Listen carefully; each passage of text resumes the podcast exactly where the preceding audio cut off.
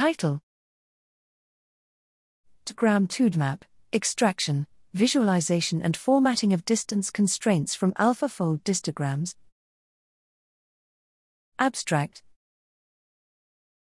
Distograms are data structures output by AlphaFold, along with the predicted 3D coordinates of the target protein, that encode predictions about Euclidean distances between pairs of amino acids.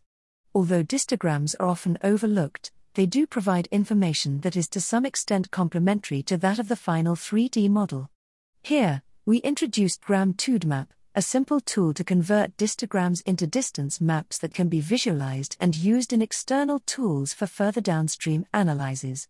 dgram2dmap runs within seconds to minutes, is open source and available on GitHub, https colon slash slash github.com slash clami66 slash gram